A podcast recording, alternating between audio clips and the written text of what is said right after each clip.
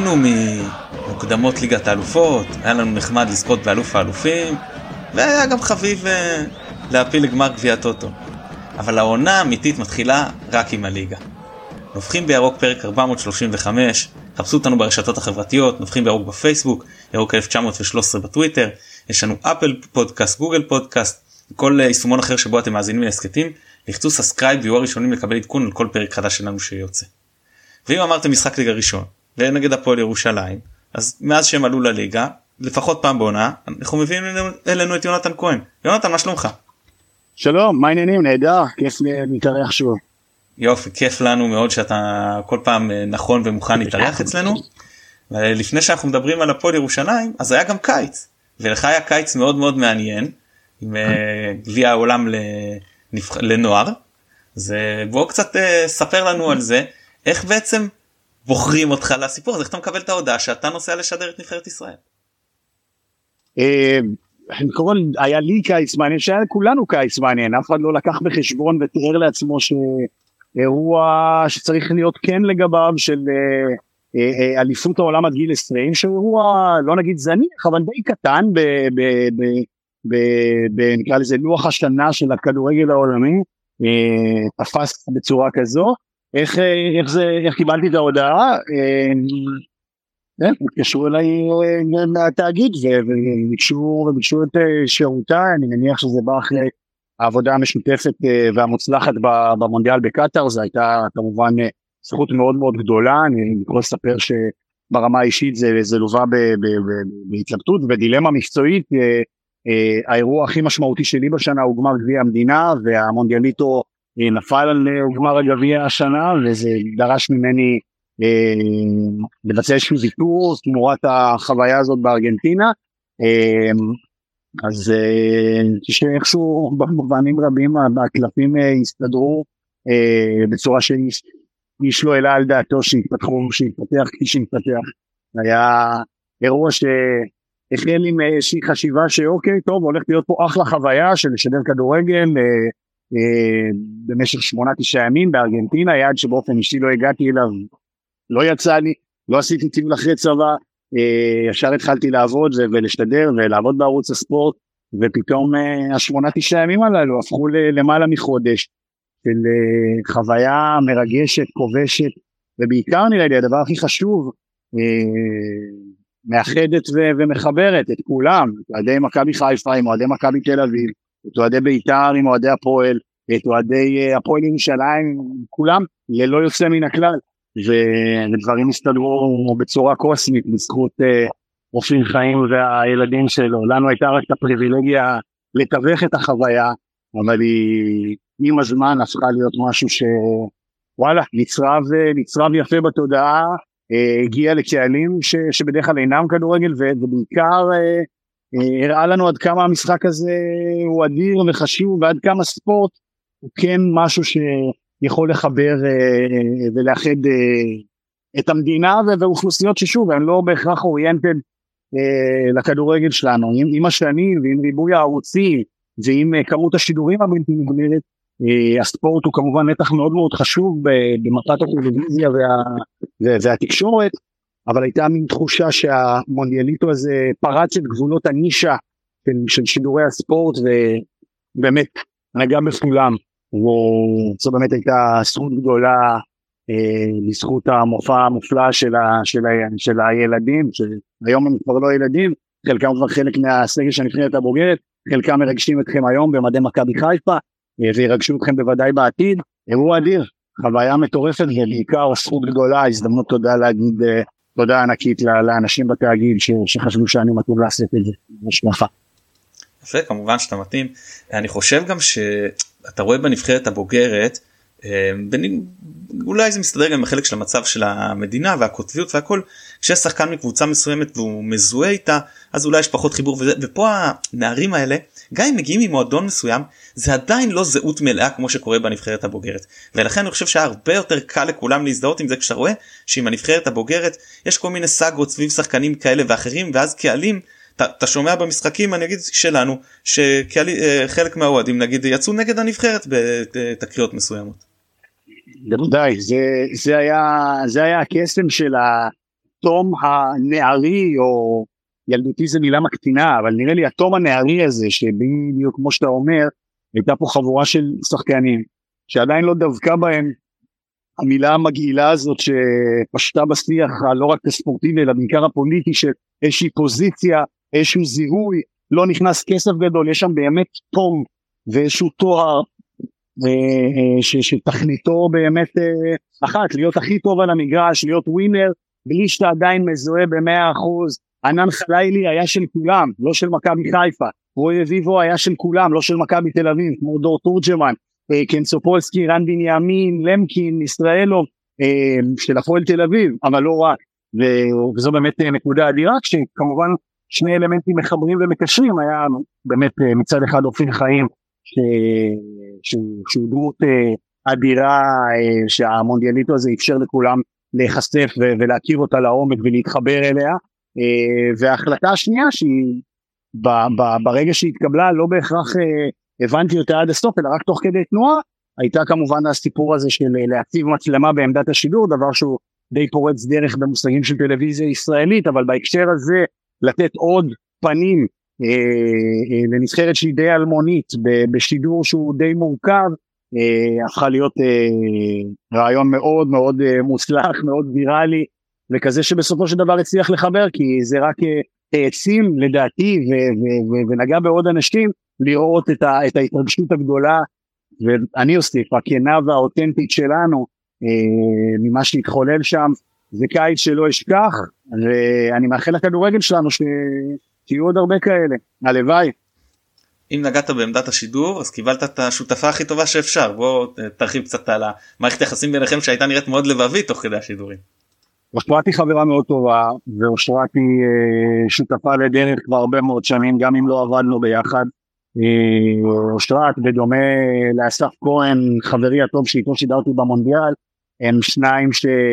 אה, לאורך הרבה מאוד שנים אנחנו בתקשורת ונהידדים אבל הקריירה התקשורתית התנהלה בקווים מקבילים שלא הייתה לנו לא היה לנו יותר מדי הזדמנויות לעבוד ביחד אה, אלא רק אה, אלא רק באמת להכיר ולשוחח על העבודה מהעמדה המקבילה שבה היינו ופה ופה באמת הייתה לנו את הפריבילגיה הגדולה לשתף פעולה יחד אושרת היא פרשנית אדירה היא מבינה את המשחק היא מבינה את הדינמיקות ובעיקר, וזה אלמנט חשוב בדינמיקה שבין שדר לפרשן, היא בעיקר פרטנר מעולה, שיודע לגרום לך להרגיש מאוד בנוח, יודע אה, להבין את, אה, את נקודות התורפה שלי כשדר ואת נקודות החוזקה שלי כשדר, איפה להשתלם, וכמובן מהיותה כזאת גם אפשרה לי אה, אה, להיות אה, אני, אותנטי, אמיתי, ולעוף איתה ביחד על החוויה הזאת, זה היה באמת אדיר, אה, אה, מהפרשניות או מאנשי המקצוע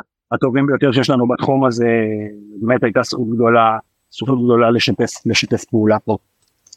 אוקיי, אז אנחנו בעצם, אה, אתה יודע שאתה הולך לשדר את הנבחרת, ומקבלים את הבשורה ששני בעצם הכוכבים הגדולים, שזה אה, גלוך וטוקלומטי, לא מזומנים. איך אתה בתור שדר מקבל את זה, שאתה יודע שאתה הולך לשדר את הנבחרת בלי הכוכבים הגדולים שלה? נלחץ, נלחץ, כי מבין ש... או לא מבין, חושב באותם רגעים ש... שהאירוע עשוי להיות אה, פחות מוצלח ברמה המקצועית. ברגע שאתה מוציא שני עוגנים כל כך מוכשרים ומשמעותיים, יש אה, מין חשש שהעסק הולך להיות הרבה יותר אפור. תוסיף לזה עוד חשש מוקדם שהיה, ששוב, הנבחרת, הנה הפנים שלה היו דיפלומטיים, בטח אוסקר גלוך, אז פתאום אין פנים מוכרות ומזוהות, זאת אומרת יצאנו אל הטורניר הזה שהנבחרת הישראלית באמת להוציא כמה שחקנים שקיבלו קצת הזדמנות רובם בהפועל תל אביב ורועי רביבו בהפועל ירושלים הם לא שחקנים ש... שאנשים מכירים. Uh, תוסיף לזה עוד אלמנט שזה מתקיים בארגנטינה בצד השני של הגמיביץ' בשעות שאומנם בישראל היו שעות, טוב חלקן היו בשתיים בלילה אבל נגיד שלושה ארבעה משחקים היו בשמונה בערב אבל בארגנטינה זה שעת צהריים זה ושהאצטדיונים לא מלאים אה, וצריך לנסות ולייצר ריגוש והתלהבות בסיטואציה שהיא לא פשוטה נגיד לצורך העניין להבדיל אלף אלפי הבדלות כשאתה בא לשדר משחק בסמי עופר לא משנה מתי או כשאתה בא לשדר משחק מונדיאל אתה יודע שהאיצטדיון יהיה מלא שהולך להיות vibe מטורף ואיך אתה לא הופך את זה אתה, אתה בדופק מאוד מאוד גבוה אה, אה, לשידור והווליום יהיה מותאם והקצב יהיה אדיר כי האווירה מסביב היא זו שמייצרת את הטרור. כאן הגעתי לה, הגענו לשידורים האלה עם איזשהו חשש מסוים ש, שנידרש. יש אחת הדילמות הגדולות של שדר זה, זה באמת הקטע הזה של איך אני מתווך את החוויה בלי להישמע מאולץ, בלי לכפות אותה, בלי להגזים, לא לשדר בווליום גבוה מדי אירוע שהוא נמוך, או לא לשדר בווליום נמוך מדי אירוע שהוא בגבוה, אלא לדעת למצוא את הבלנס. ופה באמת היה לי חשש, אני חושב שדיברתי לא מעט עם, אנשי התאגיד, עם האורחים שלי וה, והמפיקים הראשיים, של לראות, אה, שיתפת בחשש שלי של אוקיי, איך, איך, זה, זה לא זה לא הולך להיות אירוע של, של משחק מונדיאל רגיל של אצטדיון של 50-60 אלף מקומות מפוצץ או משחק מרכזי בליגת העל או גמר גביע להבדיל שהאירוע מספיק גדול כדי, כדי ש, שיהיה בו את, ה, את הקצב השידורי המרתק והמלאים מתוקף האירוע עצמו אלא שפה זה אירוע קצת יותר קטן אבל אה, שוב שילוב של כמה דברים כמו המצלמה עלינו וכמו בסופו של דבר לפני הכל המשחק הבאמת איכותי של הנבחרת הזאת הצליח uh, להשכיח מהר מאוד את החששות שלי מזה שאני אצלח בווליום גבוה מדי uh, ביחס לאירוע ובסופו של דבר זה הביא אותנו למצב של חודש שלם של דמעות בעיניים וריגוש אינסופי בווליום שלחלוטין הלם את עוצמת הסיפור וזה, וזה נראה לי ברמה האישית הפרסונלית המקצועית ההישג הגדול uh, של אנשי התאגיד שהאמינו ושלי ושל אושרת uh, והצוות שמסייע לנו בביצוע של הדבר הזה. שהחוויה תובחה כהווייתה אה, בווליום הנכון, בהתרגשות הנכונה ובדמעות שזלגו בלי הרף. ותודה לענן חלילי. כן, עוד נגיע לזה. אה, אה, רציתי לשאול אותך, אתה חושב שהיה פה אפקט פטריק יואינג במידה מסוימת? כלומר, החיסרון שלהם גרם לשאר השחקנים להגיד אוקיי אין לנו עכשיו איזה כוכב שאנחנו פשוט מחפשים אותו ומסתמכים עליו ואנחנו צריכים לבוא יותר לקדמת הבמה ולקחת על עצמנו? זה היה זה היה הטקסטים אלה היו הטקסטים של אופיר חיים שהייתה לנו פריבילגיה מאוד מאוד גדולה שלא קורית הרבה בכדורגל שלנו אלא באמת עם כמה יחידי סגולה אגב ברק בכר הוא אחד מהם ויש עוד כמה שאפשר למנות אותם על יד אחת של מאמנים שמאוד מאוד בטוחים בעצמם ובדרך שלהם אה, שאפשר לקיים איתם איזושהי שיחה מקצועית מעמיקה לפני המשחק כדי להבין מה הרעיון המקצועי שעומד כדי להקל עליי כשדר ולהקל על הפרשן פרשנית לקראת השידור להבין מה, מה הסיפור. וכשהייתה לנו את הפריבילגיה באמת לשבת עם אופיר תמיד יום לפני המשחק לקראת הרעיונות שלו אז לפני המשחק הראשון הוא אמר אני המשימה העיקרית שלי היא להפוך את החיסרון של אה, טוקלומטי גלוך של הכוכבים להפוך את החיסרון שלהם ליתרון. לראות איך בהיעדרות שלהם אני מוציא מהשחקנים יותר. כל אחד בנישה שלו, לא יהיה לי אוסקר גלוך, לא יהיה לי אחד מעל כולם ברמה כזאת, לא יהיה לי קוסם שאני יכול להישען עליו, אבל אם כל אחד יעלה ביכולת שלו 10-15 אחוז, זה ימלא את החלל. אופיר היה מאוד אופטימי לגבי הדבר הזה, כששמענו את זה בזמן אמת זה נשמע כמו איזושהי קלישאה, אבל כשראינו את הביטוי המעשי של זה במשחקים, וגם זה הלך ונבנה, במשחק הראשון זה לא היה אידיאלי, במשחק השני זה אפילו חלש, ובמשחק השלישי זה פתאום מתעורר, אנשים זוכרים את המשחק נגד יפן, המשחק האחרון בשלב הבתים, ישראל הייתה בחוץ עד הדקה ה-90, 80 ומשהו, שישראל השוותה לאחת אחת, ואז פתאום בדקה 96 הצליחה להפוך לשתיים אחת בעשרה שחקנים. זה, זה, זה, זה, זה איזושהי תיאוריה שאופיר חיים הגיע איתה, והגיע לכדי מימוש והבשלה אחרי כמה משחקים, ואכן אפקט פטריק יואינג, וואלה, אז אה, כן, אפקט אוסקר גלוך וטופלומטי ממש, ממש עבד כן, הרעיון של אופיר חיים עבד אה, בצורה מדויקת ומופתית ובדיעבד אה, הוכיח שהשלם לגמרי גדול מסכום חלקיו. ונראה לי שבספורט קבוצתי זה אולי אחת ממטרות הבסיס של מאמן לראות איך הוא כמובן משפר באופן אישי כל אחד מהשחקנים שלו אבל בסוף מצליח לחבר אותם לכדי תלכיד הוא מצליח להוציא מכל אחד את המיטב ולשפר אותו זה זה ההישג הגדול לדעתי של נבחרת ישראל במונדיאליטו ולדעתי זה גם השפיע לאחר מכן גם באופן שבו גיא לוזון הוביל את, ה, את הנבחרת אה, ביורו ביורו הצעירות ונראה לי בכלל נותן אה, נותן תקווה לכדורגל הישראלי ולמאמנים שלנו כ, כסיטואציה באמת מעוררת השראה ואמונה בספורטאי הישראלי. בהחלט.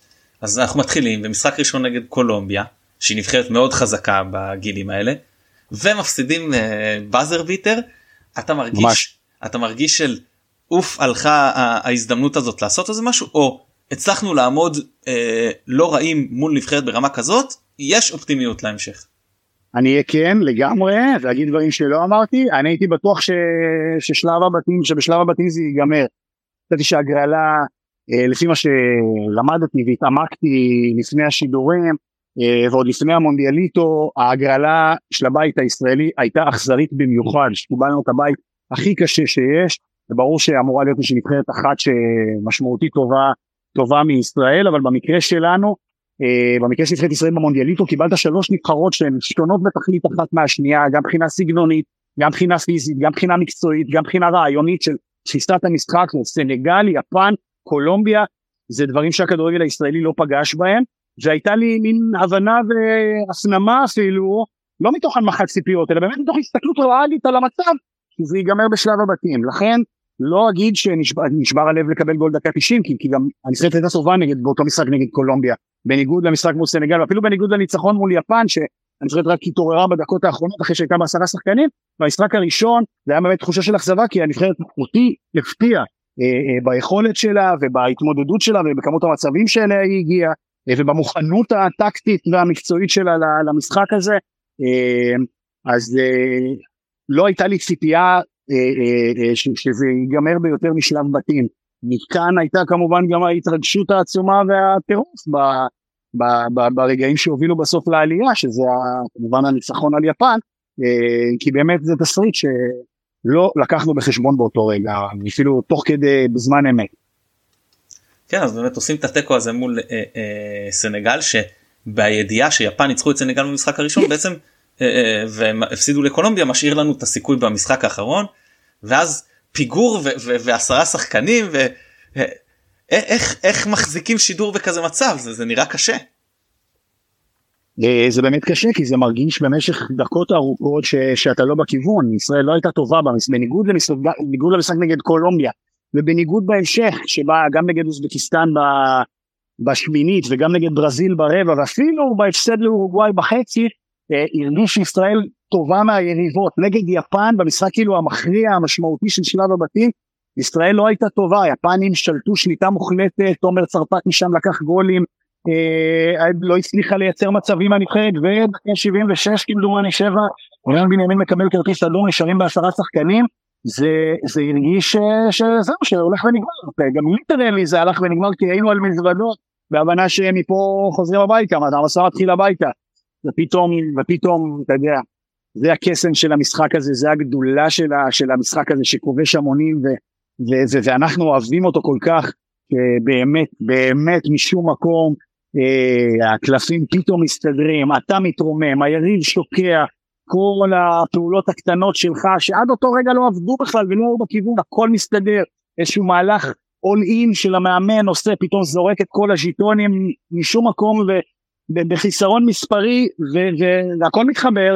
זה, זה, זה הקסם של, של הכדורגל ולשמחתי, לשמחתנו, אה, כי אנשים שבטח בני דורנו מתן אה, מצולקים כל כך מנבחרות ישראל לדורותיה, אה, זה באמת בא משום מקום הדבר הזה והיה מרגש במיוחד. כן, ואז באמת עולים לשמינית ומקבלים את אוזבקיסטן ואני חושב כבר בהגרלה ידענו שיש פה סיכוי לעשות משהו. כי נכון. יש נבחרות הרבה יותר מאיימות באלה שעלו לשמינית. נכון. והמשחק אה, מתפתח וזה נראה שהולכים בעצם להערכה. ואז שער שאני רוצה רגע להתעכב על הסיפור הזה. סבתי שתיבדל לחיים ארוכים אומרת אני אוהבת את כל הנכדים שלי אותו הדבר. אבל יש אחת שיש לנו קשר קצת יותר מיוחד. הייתה הרגשה כאילו אתה אוהב את כל השחקנים אבל יש לך איזה חיבה מיוחדת לענן חלאי. לא יודע להסביר לא יודע להגיד, חלילי הגיע ל... שהוא הגיע לטורניר אה, כנובדי נראה לי, אפשר להגיד את זה מבלי להקטין אותו. זאת אומרת, אה, הוא לא היה שותף להישג המעולה שנה קודם ב... ב... באליפות אירופה, בעצם בגלל שישראל הגיעה לגמר ובעצם זכתה ב... בזכות להשתתף במונדיאליטו. הוא הגיע כאס מוחלט ויותר מזה, אופיר חיים זרק אותו להרכב במשחק נגד קולומביה, הוא לא היה מיועד בכלל להיות שחקן הרכב. זאת ההתקפה של הנבחרת הייתה די סדורה, אה, אה, שברור שלוגסי שהיה מעולה באליפות אירופה זה צד אחד, היה ברור שאחמד סלמן זה בצד השני מנתניה הפועל ירושלים, וברור שדור תורג'מן הוא החלוץ, וחלילי שיבלי וסניור וכאלה הם הגיבוי. ובמשחק מול קולומביה אולי בגלל האלמנטים הפיזיים אופיר חיים חשב לפתוח עם חלילי ובמהלך שצריך להגיד את האמת באותו רגע פרט לאופיר חיים היה נראה די תמוה כאילו בוא בלי ניסיון במעמדים הללו אה, לאחרים יש איזשהו רקורד כבר קצת במשחקי בוגרים תורג'מן שיחק קצת במכבי תל אביב סטלמן בוודאי כבר שתי עונות בליגת על אה, לוגסי שיחק שנה שעברה בליגה לאומית לא מעט במכבי פתח תקווה איזה 20 ומשהו הופעות. אז עכשיו אתה זורק את חלילי שאין לו באמת דרכת בוגרים בו במכבי להוציא איזה גביע טוטו וזה שידרתי אותו פעם נכנס מחליף בגביע טוטו אז באמת היה אירוע כל כך זניח הוא היה מעולה נגד קולומביה. הוא נכנס ממש טוב פתח את המשחק וראית ילד חסר פחד וככה הוא התנדנד בין ההרכב לניצחון אבל בעיקר אני חושב שמה שהיה מדהים אצלו מעבר לכישרון שלו כי זה באמת דבר שמאחד את כל שחקני הנבחרת שנראו נהדר ושאנחנו רואים את זה כבר עכשיו שהם בשלים ומוכנים ללא יוצא מן הכלל לשחק בוגרים אה, הייתה שם איזושהי בשלות שקט נפשי וחוסר פחד וזה משהו ש... זה משהו שנראה לי כל אוהד מתחבר אליו. אה, אוהבים את השחקנים עם, ה... עם האף החמה, עם המהלך האלגנטי, שם יש חוסר פחד, שם יש אצל חלילי איזשהו ביטחון שאני משפיע, לא משנה מה, לא משנה מי, לא משנה מה חושבים עליי, לא משנה רעשי רקע,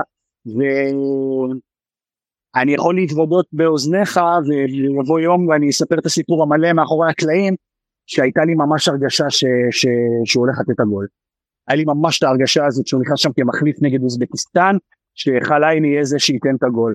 אה, לא באופן הזה, לא בצורה הזאת, לא כמו שזה קרה, בטח לא בדרמה הזאת. אה, להפך גם הלכתי ואיבדתי תקווה ככל שהדקות נקפו כי הנבחרת באמת הייתה בניגוד ל... אמרנו אם, אם בשלב הבתים ההגרלה הייתה אכזרית אז כאן בשמינית הגמר מול אוזבקיסטן ההגרלה באמת האירה פנים קיבלנו את היריבה הכי נוחה שיכולה להיות לשלב הזה באמת זה היה הסתדרו גם פה דיברתי על קלפים שמסתדרים אז אז גם פה הקלפים הסתדרו באמת הכל זה היה ווין ווין מכל מקום שלא מסתכלים עליו ו... ו... וככל שהדקות עברו אבל רגע נו מתי יבוא הגול? כי, כי ברור לך שהאוזבקים רוצים למשוך את המשחק הזה לפנדלים כי זאת תהיה הדרך היחידה שלהם. הם לא מסוגלים לעבור את החצי חייבים לתת הגול. והייתה לי באמת הרגשה ש... שחלילי שחלילי יעשה את זה. ונראה לי שמשם משם מהתחושות האלה שמסתדרות ו... ואני לא אני לא מסוג השדרים הללו ש... ש... שפועלים מתחושות בטן ומלהרגיש את המשחק אני פחות פחות כזה אבל פה זה הרגיש לי ממש וכשזה התחבר אז זה התחבר גם לשאגה שבאה מהקרביים והפכה להיות אותנטית ועל זה נאמר תודה לחנן בן ארי ש, שגם הרגיש עד כמה זה עד כמה זה אותנטי והפך את זה בזכות השיר המופלא שלו לחלק בלתי, בלתי, בלתי נפרד מאיזשהו פסקול כדורגל אה, אדיר. מי שלא נמצא איתנו כאן על הגלובוס נמליץ לשמוע לכולם את השיר חוץ מכדורגל של, של חנן בן ארי, אה, שלדעתי מזקק בהרבה מאוד אלמנטים, בטח בפזמון שלו, את התחושות של כולנו, של אבל הבלים, הכל אבל, חוץ מכדורגל. אז אה, התחבר, אה, התחברו, איך אמרנו, הסתדרו הקלפים, גם פה. כן, ואז מגיע המשחק נגד ברזיל שמסומנת לפני הטורניר אולי כפייבוריטית הכי גדולה לזכות. עכשיו זה לא היה משחק כמו שהיה נגד uh, יפן זה שאתה מושך ו- ומנסה לעקוץ או משהו. נבחרת ישראל באה מול נבחרת ברזיל והייתה יותר טובה. החזיקה בכדור ולחצה ושיחקה כדורגל מודרני uh, הייתה יותר קרובה לז'וגו בניטו מאשר נבחרת ברזיל. אני, איך זה לא היה מרגש לשדר דבר כזה. זה היה מדהים אני מדבר כל הזמן על, ה, על ההתרגשות ועל העובדה שהייתי דמעות מה שהיינו למה הייתי היינו כולנו כל הצוות של, כאן 11 שם במגרשים עם, עם דמעות בעיניים מההתחלה ועד הסוף שהמשחק נגד ברזיל היה דוגמה המובהקת ביותר.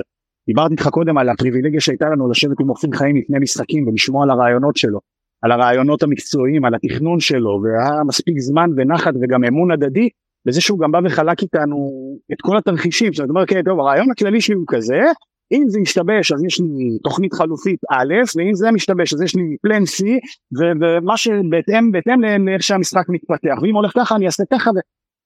ו- וכשהוא בא מולי ומול אושרת ואומר אני נגד ברזיל הדרך שלי לנצח אותן שלנו סליחה תהיה בללחוץ אותם גבוה ונטרוף אותן ברגעים אחרים פשוט להניע את הכדור ובזה שהכדור יהיה אצלנו ברגל נצליח לעקר אותם מהדברים המסוכנים שלהם אה, צריך רק להיזהר מכדורים ארוכים שהם ייתנו וכאלה.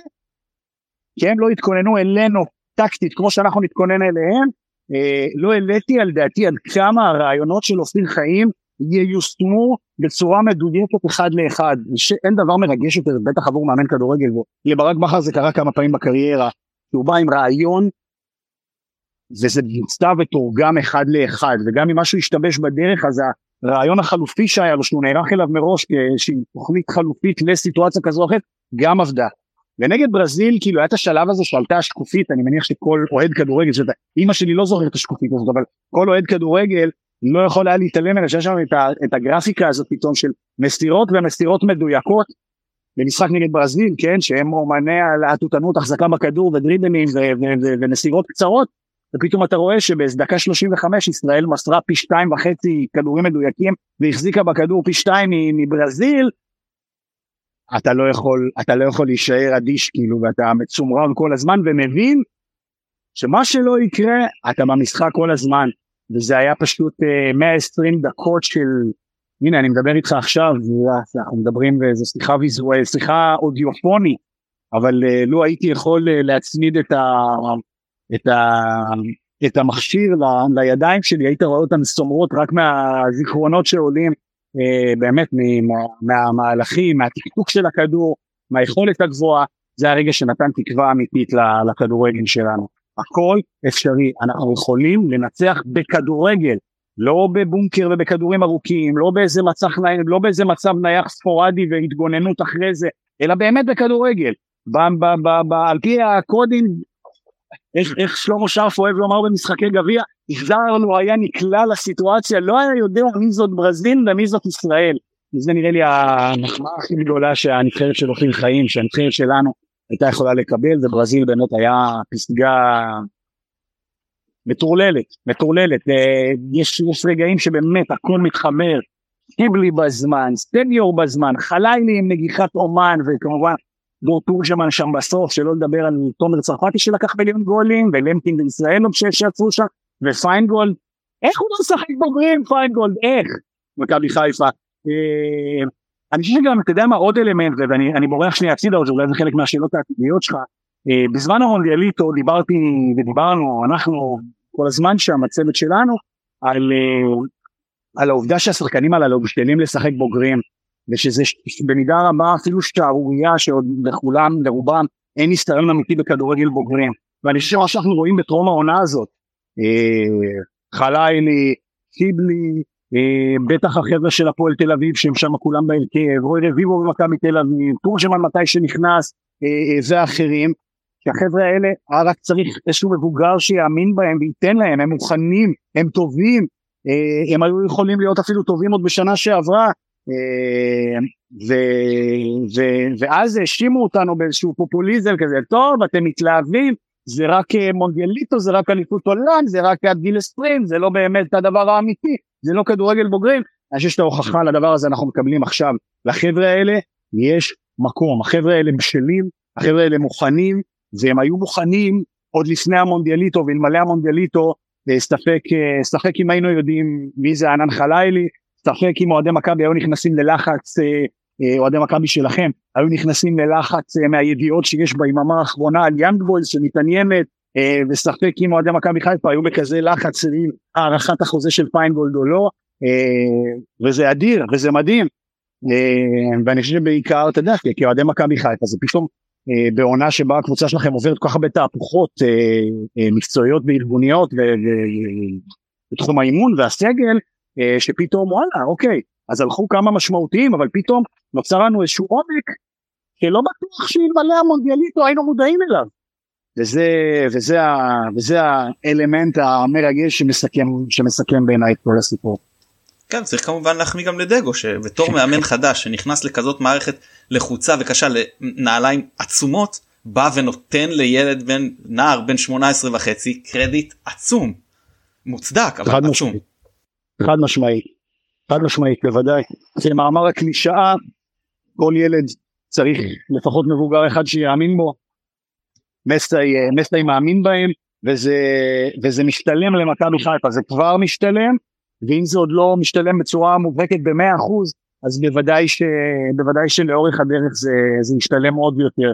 יש תמיד איזשהו שכר לימוד קטן שצריך לשלם בדרך, כל אחד, אתה יודע, כל אחד מהשחקנים על פי הקריטריונים והמידה שלו, אבל, אבל בסופו של דבר, אם אנחנו מדברים פה, מתמקדים במכבי חיפה, אז פתאום, אתה יודע, קיבלה זריקת עומק לסגל רבת משמעות, רבת משמעות.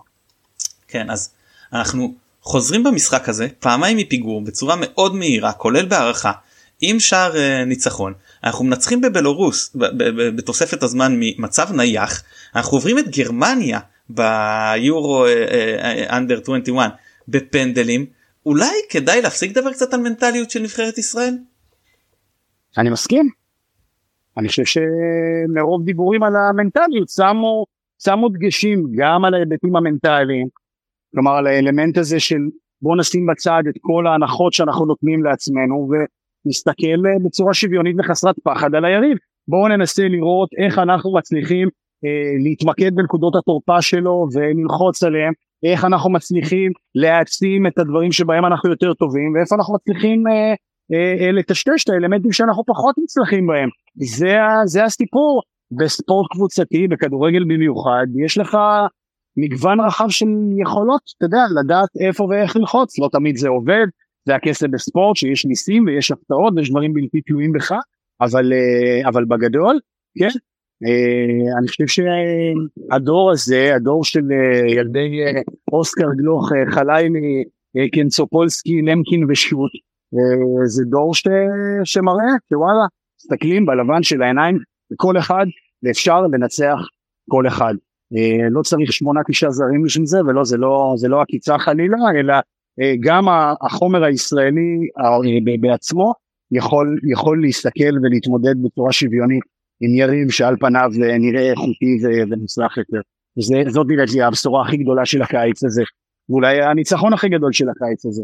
כן, כי אני רוצה להאמין, שוב אני אופטימי ואולי בצורה מוגזמת בהיבט הזה, אבל אני רוצה להאמין שנבחרת ישראל הבוגרת גם תושפע מהרוח הזאת ותמצא את עצמה ביורו בקיץ הבא, יש עוד מעט רומניה, או חושב אומנם לא ליאתה טוב הבוגרת במשחקים הראשונים, אבל אני חסיד גדול ומאמין בתהליכים ובדרך ארוכה, תצטרך להגיע להבשלה כבר עכשיו בספטמבר, עוד יותר מזה בנובמבר בגומלין מול אה, רומניה, אם לא אז במרץ בליגת האומות, אה, ואגיד לך מתן שאני אופטימי, מאוד, מאוד אוהב לראות את מה שקורה מול קרוב. אני בכלל אופטימי גם לגבי זה וגם אתמול אמרתי שאני מאמין ששתי הנציגות שלנו במפעלים האירופיים תשחקנה בפברואר העונה זו התחושה שלי. לא, זה תלוי הגרלה אתה יודע. אה, נכון, שתיהן לא מדורגות דרג רביעי אז נפתחת כן. פה איזושהי הזדמנות.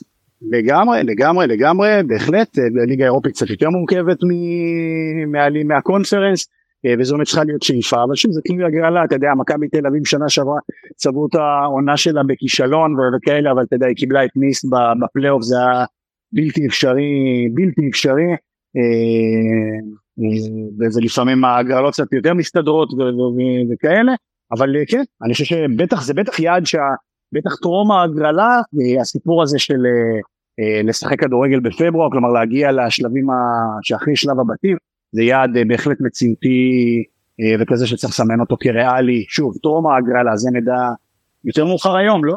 כן אה, כן עוד שעה וחצי הגרלה של הליגה האירופאית ועוד שעתיים וחצי של ליגה אזורית נכון למועד ההקלטה. אז מגיע משחק נגד אורוגוואי והפסד וצריך להודות שהם היו יותר טובים וזה בסדר. האם אתה יותר מאוכזב או יותר גאה? זו שאלה טובה. גם וגם אתה היה אומר. פה, כן, אתה יודע, אתה צריך אה, בכוח אה, להגיד רגע, לא לשכוח את הדרך המטורפת שהייתה עד לפה, מצד שני זה היה קצת נורא נורא מתסכל, אה, והרגיש שבאמת אורוגוואי חזקה יותר, וגם הייתה שם, בניגוד לכל המשחקים האחרים, הייתה שם באמת אווירה ביתית מטורפת, לפלטה, המקום שבו המשחק התקיים הוא, לא יודע, איזה 50 קילומטר קו אווירי ממאורות וידאו, בירת אורוגוואי, אז כך רק צריכים לחצות איזשהו גשר אה, אה, ולהגיע לאיצטדיון בנסיעה קצרה.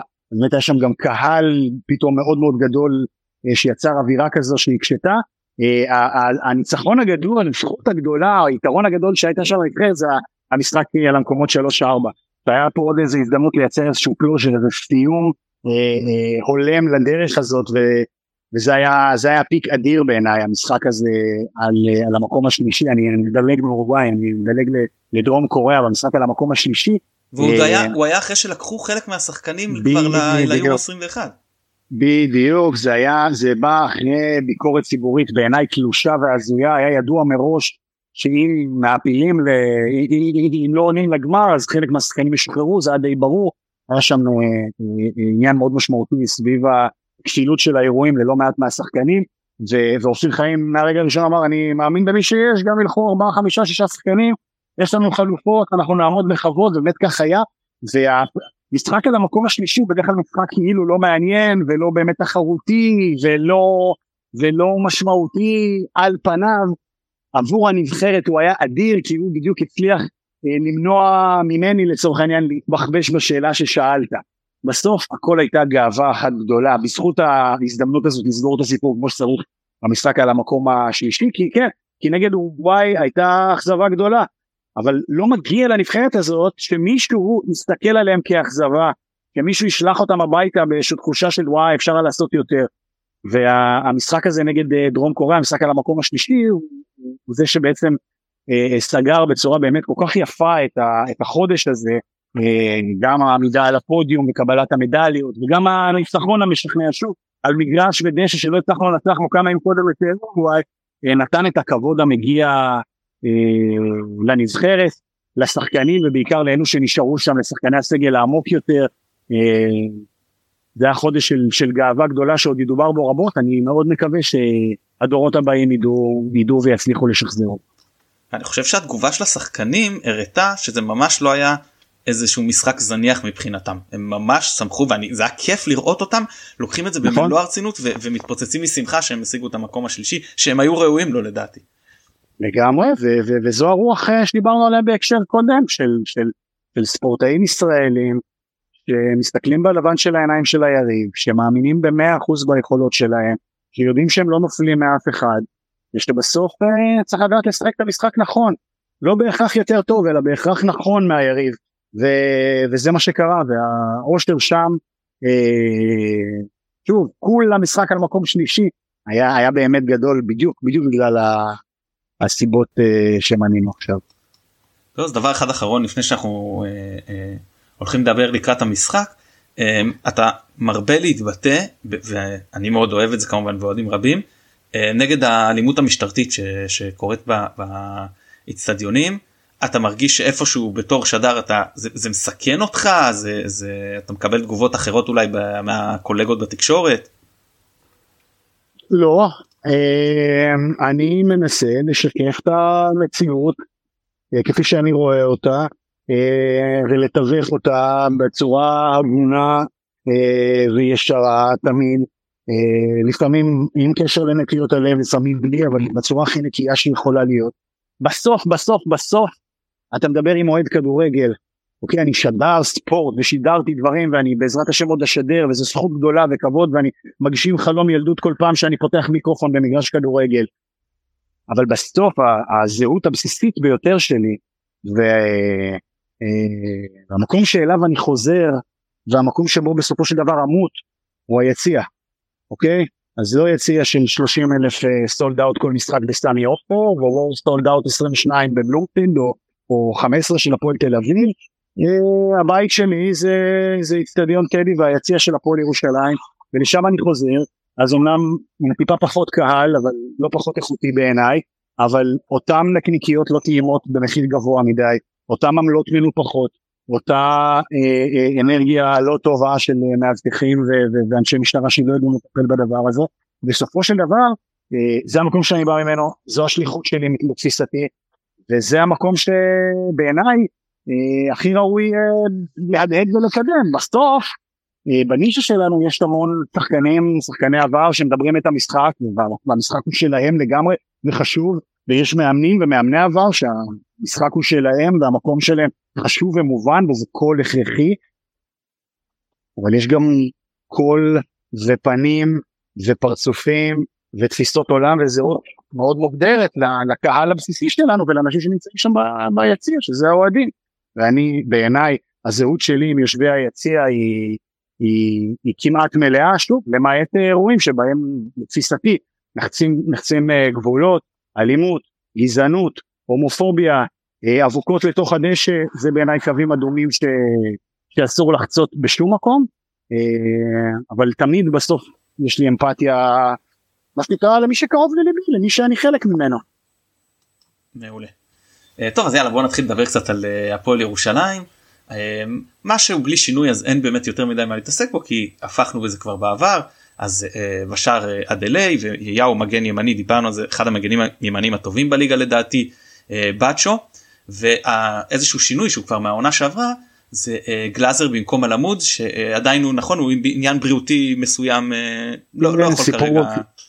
סיפור uh, סיפור לא נעים. שחקן בית של המועדון גדל איתנו ביציע uh, שהגשים את החלום שלו ונהיה שחקן בוגרים ושחקן היה אמור להיות שחקן הרכב בנבחרת של גיא לוזון עכשיו ביורו ובאמת איזשהו אירוע שתפס אותו ב, ב, לקראת סוף העונה שעברה uh, וכרגע עוד לא נפטר מאיים מה שנקרא מטיל צל כבד על המשך הקריירה שלו אז זה בור, בור שהפועל ירושלים נאלצה נאלצת uh, להתמודד איתו וכן גלאזר הוא המחליף הראשון uh, יש שם יוראי מליח או תמיר אריאלי שהגיע אמיר אריאלי שהגיע מהפועל באר שבע אבל השבוע השבוע הגיע חיזוק אני לא יודע אם הוא ישחק נגדכם אבל מי שיתפוס את עמדת הבלם אני מניח לצידו של בצ'ו לאורך העונה יהיה שחר פיבן שהגיע בהעברה ממכבי תל אביב בסטנדרטים של הפועל ירושלים זה, זה החתמה משמעותית מאוד, ישראלי במיוחד. כן, שנה שעברה דיברנו על עמדת המגן השמאלי, אז היה אה, אה, שלום והיה רביבו, והם התחילו פחות טוב, זה היה איזושהי נקודת תורפה, ולאט לאט ככל שהמשחקים חלפו, אה, שניהם מאוד השתפרו. והגעת נכון. שבסופו של דבר יש לך שני מגנים שמאליים טובים, ואז אחד הולך לחזור למכבי תל אביב ואחד הולך להפועל באר שבע ושוב אתה נשאר עם איזשהו אה, בור בעמדה. עכשיו ראיתי את, את אה, נדיר אה, אני אומר לדעתי ובוא תגיד אתה תסכים או לא עדיין כרגע זאת נקודת תורפה ההגנתית אצל הפועל ירושלים אבל התקפית מדובר על שחקן עם ביטחון עם יכולת שממש תורם הרבה למשחק ההתקפה. כן יש שם בהחלט פוטנציאל. נזכיר אופק נדיר אמור להיות המגן השמאלי המחליף. הביאו שני מגינים שמאליים אה, להפועל ירושלים בקיץ. הראשון שהגיע היה מקס גרצ'קין שחצה את, ה, את הקווים את הכביש מביתר גם הגיע אחרי שנתיים מקצועיות רעות מאוד שלא צריך להגיד אה, ובאמצע סוף העונה שעברה כבר כמעט ולא שיחק אז גם הוא צריך לחזור לקצת משחק ואולי הוא חזר קצת מוקדם מדי פצוע ועדיין לא כשיר אה, די משלב בשלב מוקדם של, של טרום העונה. וזה, וזה משמעותי ואופק נדיר שם במקומו. אופק נדיר הגיע כ...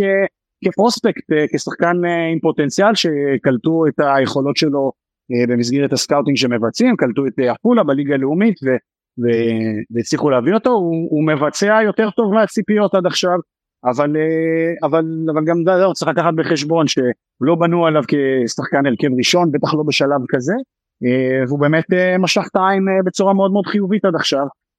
מכבי חיפה זה, זה level אחר של, של אה, עוצמות ולחץ וסיכון אה, ויהיה מעניין לראות אותו מתמודד אה, הייתי אומר נקודת תורפה אבל בהחלט יחסית לכל שחקני ההגנה הוא החסר ניסיון שבהם ויצטרך מאוד מאוד מאוד כמו כולם להרים את הרמה כדי להתמודד מול האיומים שמכבי חיפה מציבה זה ברור זה אתגר גדול אבל לאורך זמן הוא בהחלט מראה את, ה, את הפוטנציאל, לדעתי הוא גדל גם במכבי חיפה, הוא מראה את הפוטנציאל, את הפוטנציאל שקיים בו אולי באמת יום אחד לכבוש את העמדה הזאת ולהיות המגן השמאלי המוביל וכזה שלא יסתכלו עליו כנקודת תורפה אני מאחל לו את זה זה בטוח. אה, בקישור אז אה, נידם וביטון אה, נשארו בשמונה ובעשר מהעונה שעברה מי שמחליף את נאור זה תומר אלטמן. מה אתה חושב עליו ביחס לגוני? אני מעריץ של גוני אני חולה עליו באמת עמוד דמות דמות אולטרה משמעותית באבולוציה של, הפועל ירושלים עוד מימיה כקטמון בימי המעבר סמל אדיר של המועדון לתמיד התקבל אה, באהבה גדולה גם מחר. וחיזקו מאוד את העמדה הזאת. תומר אלטמן זה שנה שנייה שלו במועדון. תומר אלטמן אחד מילדי הזהב של מכבי תל אביב בדור של אילון אלמוג ואחרים הוא היה סופרסטאר בנוער ובשנה הראשונה שלו בביתר תל אביב בת ים ואז שם הדברים קצת הסתדרו לו פחות עם מעברים פחות מוצלחים להפועל חיפה ולחו"ל.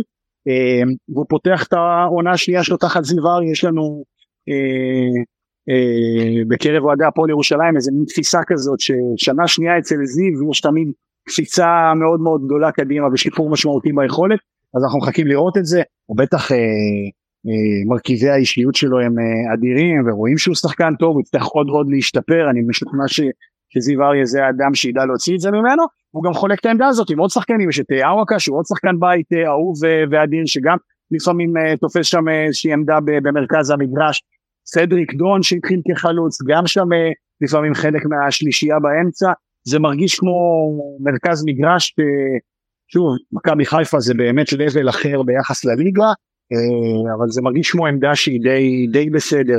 לא יודע איך זה יבוא לידי ביטוי מול מרכז שדה של מכבי חיפה, אבל באופן כללי לאורך זמן זה בטח יכול לעבוד. הדבר המוזר באופן כללי, אני שוב חוזר ל... אתה יודע, יוצא טיפה אחורה מה, מהמיקוד שאתה מכניס אותי אליו, זה מין, וזה בזכות השנה שעברה וגם במידה רבה בזכות הקיץ שעבר על הפועל ירושלים, עם דברים שנראים כמו החתמות אה, כירורגיות נכונות מדויקות זה מרגיש ואני שוב אנחנו באוהדי הפועל ירושלים כל מיני לפעמים אמונות טפלות ונאחס וכאלה וחמסה חמסה ובלי עין הרע זה מרגיש כרגע שהפועל ירושלים יכולה להסתכל בלבן אפרופו הנבחרות הצעירות יכולה להסתכל בלבן של הידיים לכל יריבה ויכולה לנצח כל אחד וכל משחק.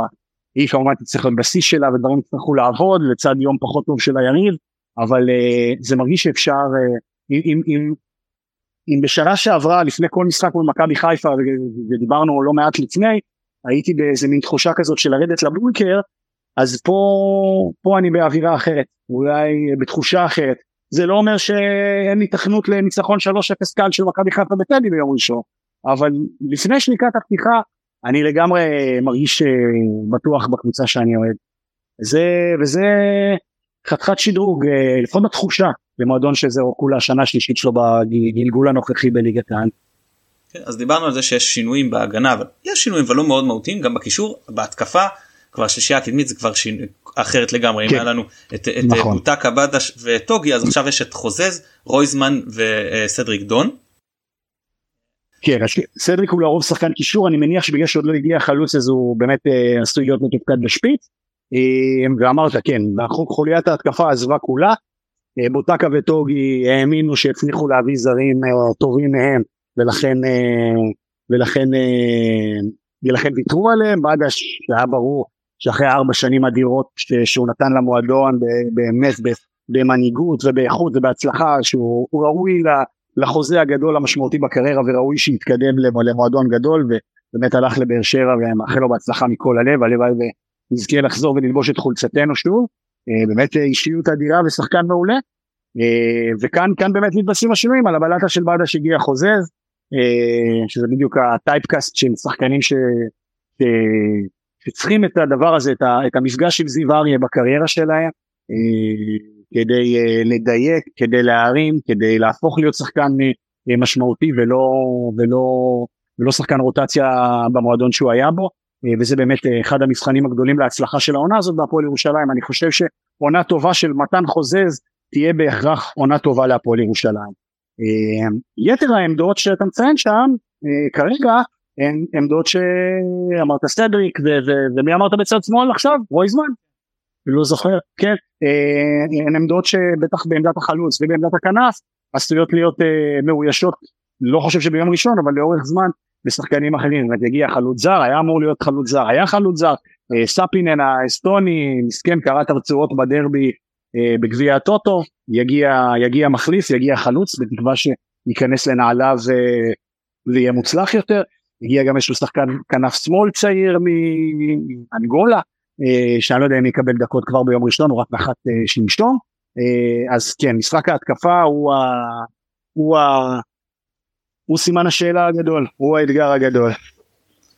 כן, אני, אני מודה שחשבתי שבוטקה כן היה שחקן טוב וחשבתי שהיה שווה לפועל שאני משאיר אותו אבל בוודאי שזה דברים מבינים כדורגל הרבה יותר ממני. לא לא לא זה לא עניין שמבינים כדורגל זה עניין גם בסופו של דבר של קבוצה שאתה רואה אותה אתה יודע אנשי המקצוע שם ברמה יומיומית, באימונים ובמשחקים ולא רק פה ושם ב highlight. אני מניח אה, ג'ורדן בוטקה הוא שחקן ענק עם קריירה גדולה שעשה דברים יפים בצ'מפיונשיפ באנגליה במועדונים גדולים בלידס אה, ואחרים וגם בבלגיה הוא היה סופרסטאר במשך תקופה זה הרגיש שהוא בשלב כבר של הירידה בקריירה גם מבחינת גובה החוזים שהיו לו מידת המוטיבציה זה כל מיני אלמנטים אתה לא בהכרח רואה אותם ושוב כשאתה רואה רק היילייט אז נגיד היו לו שמונה משחקים אדירים בעונה ו-20 משחקים פחות משמעותית פחות. אז אתה יודע בשילוב הדברים הללו המועדון מקבל החלטה להגיד לך במאה אחוז שהם צודקים או זה אני לא יודע אין לי את הכלים אבל אתה יודע יש להם אה, כמו שאמרת קודם לא, לא מבינים יותר בכדורגל אבל הם בטח יש להם פרספקטיבה מעמיקה הרבה יותר לבחון את הדברים ו- ולהחליט שמישהו אחר יכול לספק את הסחורה אה, על בסיס תכוף יותר. נראה נראה אני אגיד אז מה אני אגיד כן, לא גם מבינים יותר אין לי בעיה להודות שרוב חברי הפאנל שנופחים בירוק מבינים יותר ממני אז בטח שמאמני כדורגל מבינים יותר ממני. אה, בוא נדבר קצת על המשחק שהיה נגד אה, מכבי פתח תקווה אני אתן ככה כמה נקודות ותתפרץ אם יש לך מה, מה להגיד אז כמו שאמרנו מתקיפים ב-4-3-3 אבל ההגנה היא ב-4-4-2 עם בעצם שלושה קווים כשאופק ביטון מצטרף יצטרף לסדריק דון כלהיות הקו ההגנה הראשון. ובדקות הראשונות לאור הלחץ הגבוה של מכבי פתח תקווה ניסו קצת לשחק על כדורים ארוכים בעיקר לדון ו- וחוזז ולאט לאט יותר השתלטו למשחק חזרו יותר לכדורגל של המסירות הקצרות שזיו אריה אה, יותר אוהב אז אה, אה, ביטון כמובן בעשר כל הזמן מצטרף להרחבה זוכרים את המשחק הראשון נגדנו בעונה שעברה שהוא גם כבש צמד. נכון. אגב אני מהיציע אז אמרתי לעופר פוסנר ששב לידי אמרתי לו לפני המשחק אמרתי לו שים עין על אופק ביטון זה שחקן ששווה להתמקד בו. אה, אז אה, דיברנו על, על נדיר אז שעם כמה מהלכי התקפה יפים כולל לא רק על הקו הוא שבר לחץ עם דריבל לכיוון האמצע שזה מראה גם על ביטחון ושחקן מגוון. חוזז מנצל שטחים יופי לדריבל אגב זה יהיה פה הבדל ממכבי תל אביב שחקן שבשטחים יהיה לו הרבה יותר קל ובהפועל ירושלים נכון. יהיה לו הרבה יותר שטח מאשר שהיה לו במכבי תל אביב למרות שהוא נכון. שהוא קצת צריך אה, אה, להוריד במניירות הוא היה נראה קצת אנוכי קצת ראש בקיר לפעמים יותר להתחבר לקבוצה ואני בטוח שזה יקרה זה רק מחזור ראשון אז אה, אה, זה יקרה. אה, רויזמן קרוסים אה, מצוינים לתוך הרחבה גם כשהוא מגיע ממש לקו הרוחב וגם אה, מ-20-25 מטרים ממנו אה, אני התרשמתי מה, מהיכולת שלו להכניס ככה כדורים. אה, אז כמו שאמרתי ככל שנקפו הדקות יותר להניע את הכדור גם מדי פעם ללחוץ גבוה את מכבי פתח תקווה ובעצם התחילו הפועל ירושלים להשתלט על המשחק ולהיות עדיפים שהתקפה מתבססת המון על ממש כדורגל מודרני של מסירות קצרות ותנועה בלי כדור. עמית גלאזר מי שלא יודע אז רק נציין שהוא אה, אה, אחד משלושת האחים עם, עם אה, דן ותמיר. נכון. אז בגלל הסגנון של חוזז ש, שנצמד לקו בניגוד לבאדה שהיה כל הזמן חותך לאמצע יאו טיפה פחות מורגש התקפית בשלב הזה הוא טיפה יותר מאופק ממה שהתרגלנו לראות ממנו בעונה שעברה כי בעונה שעברה הוא היה כלי התקפי משמעותי. הוא עוד מפתח את המערכת יחסים שלו על הקו מול חוזה זה מה שנקרא הם בשלבי בשלבי בנייה שלה של הזוגיות ביניהם. אה, גם עם בדש לקח להם קצת זמן אה, להתחבר. יפה תשמע אתה עושה פה אתה נותן פה דוח אה, scouting באמת מקיף ומעניין אני רק שם כוכבית אחת על הכל ואומר שמשחק מול מכבי פתח תקווה איננו משחק מול מכבי חיפה. זו דינמיקה שונה לחלוטין. הפועל ירושלים של זיו אריה עם קבוצה שאוהבת ורוצה ושואפת להחזיק בכדור להניע אותו למשוך את היריב אליה ואז להפתיע אותו בכדורים אבל מול מכבי חיפה אני חושב שכל הרצון הטוב לא יאפשר אה, יותר מדי אה, הרפתקאות מהסוג הזה שאתה יכול להרשות לעצמך מול מכבי פתח תקווה אה, לא יכול להרשות לעצמך דקות של, הירדמות היה שהפועל שלהם עשר דקות ראשונות לא הייתה במשחק עשר דקות מחצית שנייה לא הייתה במשחק גם דקות אחרונות לא הייתה טובה מכבי חיפה זה מה שנקרא מבחינתכם אתם לא, אתם, אתם לא מודעים לזה כי אתם רואים את הפריזמה, רק את הדברים מהפריזמה שלכם. גם בכלל זו קבוצה שאתה לא יכול אה, להוריד ראש, אה, להוריד ראש מולה לרגע, אתה לא יכול לעצור ולהיות פחות עשר, דק, דקות פחות טוב ו- ולהגיד אוקיי טוב לסמוך על מישהו אחר, צריך פה מאמץ מרוכז משולב כדי שדברים יעבדו וזה באמת האתגר כולל הבנה שיש מצב טוב ש... שסגנון המשחק או עקרונות המשחק שעליהם הכדורגל שלך מושתת אה, במשך אה, רוב אה, העונה אה, לא בהכרח אה, יוכלו לבוא לידי ביטוי נגד מכבי חיפה וזה דורש התאמות אחרות. זיו אריה והקבוצה שלו אוהבים, את הכדור נגד מכבי חיפה אולי אה, פחות ריאלי לחשוב שיחזיקו בכדור 60-70 אחוז מהזמן אלא שזה יהיה הפוך אה, אה, במקרה, במקרה הפחות גרוע. אה, וזה, וזה באמת, אה, זה באמת האתגר זה משחק שיהיה קשה מאוד לצפות אה, לאן, לאן הוא הולך ואיך הוא יוכרע אבל מאוד מעניין זה בטוח. כן אה, עוד נקודה שהיה מאוד מעניין לשים לב אליה כשהכדור עובר כשמכבי פתח תקווה הניעה אותו לצדדים אז חוזז או רויזמן יצאו ללחוץ ואוטומטית ביטון חזר לקישור כדי לשמור על השלושה קווים של 442 זה מראה על קבוצה שממושמעת מאומנת. אה, אני ממש נהנה לראות את הדברים האלה כשהשחקנים יודעים כל פעם להיכנס לחורים כשהשחקן יוצא ללחוץ והשחקן אה, של הלחץ אותו רגע יודע להיכנס לאחור שהשחקן הראשון השאיר. אז באמת כמו שאמרת בתחילת המחצ... המשחק הם היו פחות טובים פה ירושלים אחרי זה אה, סיימו את המחצית ביתרון בצדק. אה, אני הרגשתי שאחרי החילופים קצת המשחק התחיל להתבלגן מכבי פתח תקווה טיפה חיזקה את האמצע וזה פחות מתאים להפועל ירושלים המשחק המבולגן הזה. זו קבוצה שכשהמשחק מסודר אה, אה, טקטי יותר היא, היא יותר קלה לבלוט וכשהדברים מתחילים להיות סטייל אה, אה, רולטה כזאתי אני חושב שזיו אריה פחות אוהב את הסגנון הזה יכול להיות שאני טועה זה.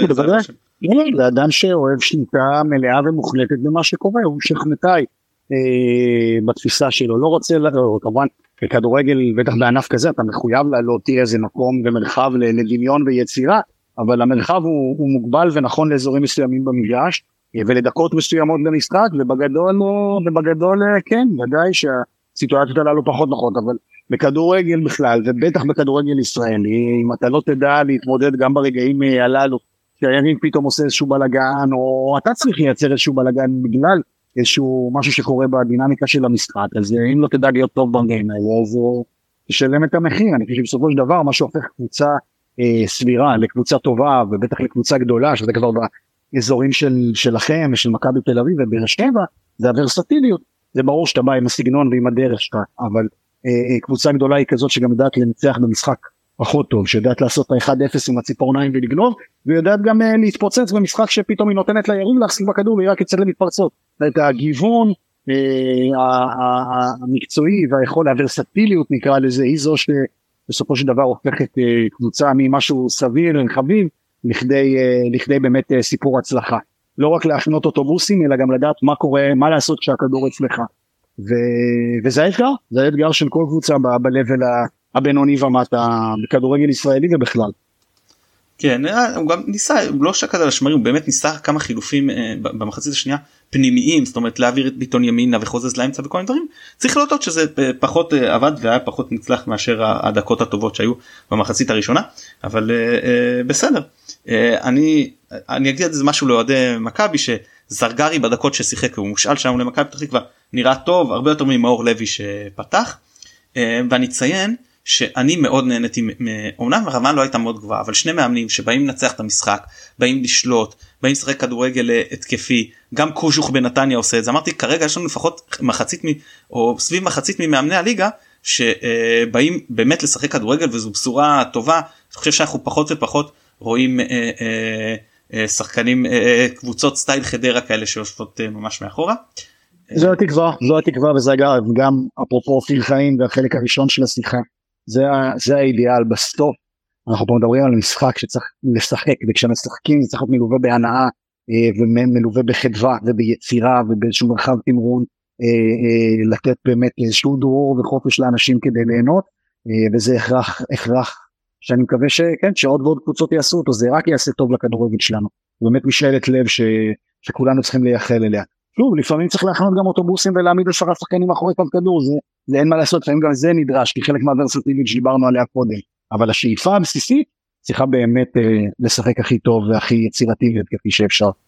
אוקיי okay, אז דבר אחרון אה, אה, לגבי הפועל ירושלים לפני שאני בקצרה אגע במכבי אה, מה המטרות כמו שאתה רואה את זה לקראת העונה אם אה, ריאלי לשחזר אה, שוב מקום רביעי האם זה בכלל אה, אה, האם בוא אני אגיד לך ככה האם היית קונה להישאר בליגה ובבית תחתון או שהפועל ירושלים בשלב הזה כן צריכה להמשיך ולשאוף להיות בבית עליון.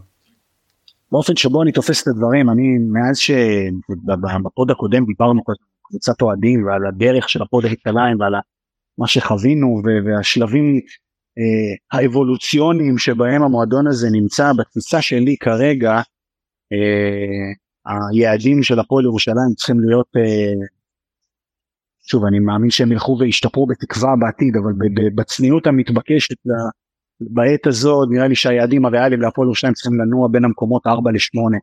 בעונה מוצלחת זה, זה 4, בעונה פחות מוצלחת זה 8 בלי מאבקי אה, תחתית ובלי להסתבך. זה נראה לי הציר שעליו הפועל ירושלים בגודל, בממדים הנוכחיים שלה צריכה לנוע עליו. אה, זה שלב מאוד מוקדם של העונה שאני לא יודע להגיד לך לאן זה הולך. אה, ויש עוד אלמנטים שגם אתם מכירים של יריבות עירונית ודברים כאלה שהם גם תמיד אה, תופסים אה, חלק מהציפיות והתקוות. אני, אני, אני גם לא מתיימר להבין לעומק בכדורגל כמו רבים מאנשי המקצוע, אני רק אומר שבשלב הזה אני מודה שאני די שבע רצון מהבנייה של הקבוצה, מאיך שהיא משחקת, מהפתרונות שהם מוצאים לכל מיני בעיות תוך כדי תנועה.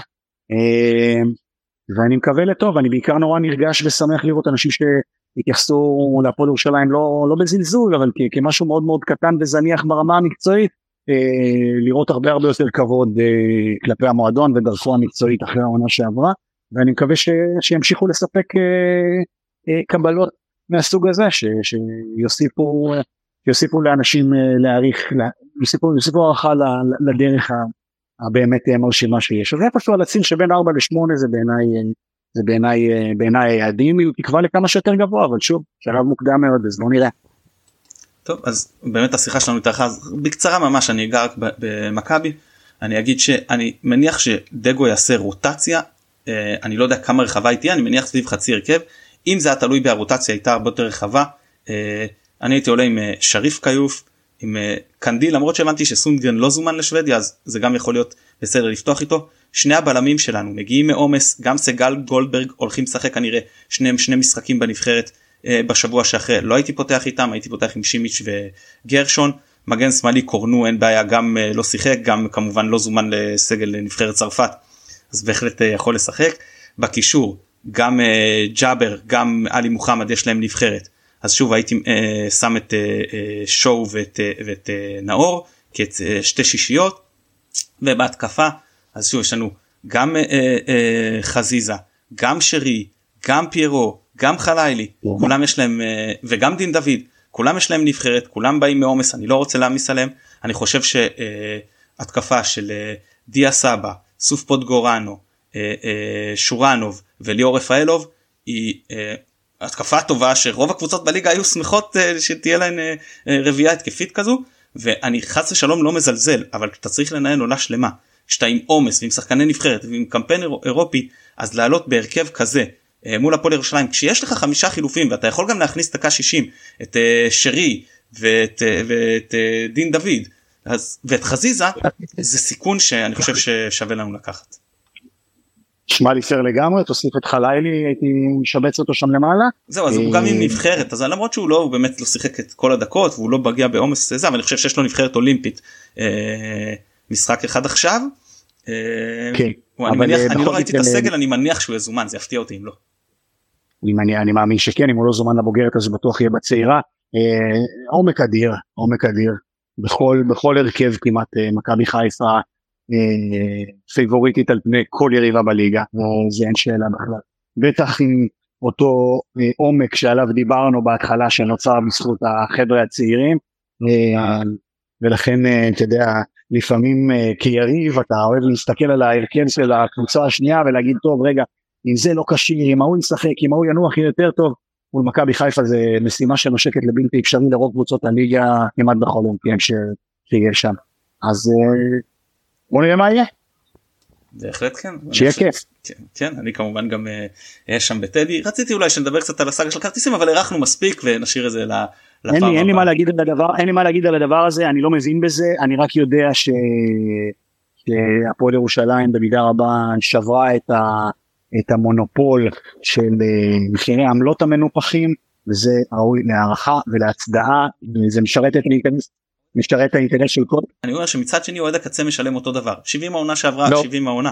זה אין לא הבדל. לא אבל יש, לא אבל יש עליית מחירים אה, יש עליית מחירים בשוק אבל אנחנו לא ניכנס לזה. בשורה התחתונה ניפוץ המונופול החולה של מחירי העמלות הבלתי הגיוניים הוא בשורה גדולה לכדורגל. מעבר לזה אני באמת לא בקיא לא, ב, לא בהתנהלות בין המועדונים לא בדינמיקה לא בהטבות שיש חיפה, לא מבין לא מכיר בזה אז ודאי שזה לא הגון שאני אתייחס או אבקר מי מהצדדים או אכנס לזה רק אומר ברכה לנפץ את המונופול של העמלות המנופחות זה ברכה לכולם. ומעבר לזה שוב לא נכנס יכול להיות שהצדק הצדק הצדק אה, עם טענותיה של מכבי חיפה לא יודע לא נכנס לזה אז אה, כמו שגם בפעם אחרת. 100%.